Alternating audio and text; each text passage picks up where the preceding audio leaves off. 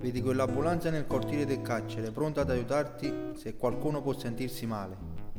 Anche la vaccinazione, in questo caso per il Covid-19, è diversa rispetto a quando sei un uomo libero.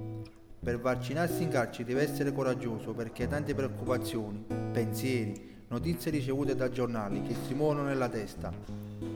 Inoltre, dopo aver fatto il vaccino possono presentarsi diversi effetti collaterali, febbre, dolori muscolari.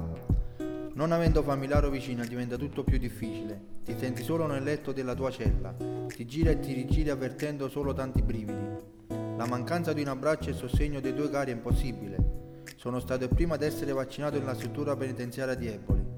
Non sono mancate le paure, i cattivi pensieri e se muoio in carcere ti fai mille paranoie. Vai ad informarti in infermeria dei sintomi che hai e quali possono essere le complicazioni. Ed è stato proprio lì che ho trovato conforto da parte degli infermieri dell'ASL di Salerno e della dottoressa Cuozzo, la dirigente dottoressa Di Perna. Mi sono stati vicino per tutto il tempo successivo al vaccino perché ho avuto delle reazioni, in particolare febbre. Anche i miei amici di cella si sono presi cura di me. Qualcuno ha rispolverato gli antichi sistemi dei nostri nonni per far scendere la febbre, patate fredde e panni umidi, messi a fascia sulla fronte.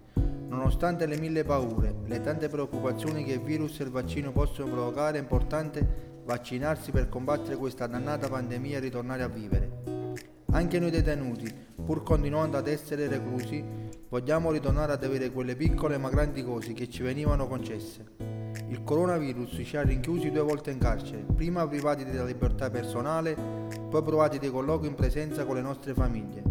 Ci manca il poter parlare guardando negli occhi la propria moglie, la propria mamma, abbracciare i nostri figli anche solo per un'ora a settimana. Tutto questo è importante per sopravvivere ed essere forti per superare la nostra detenzione e uscirne vittoriosi.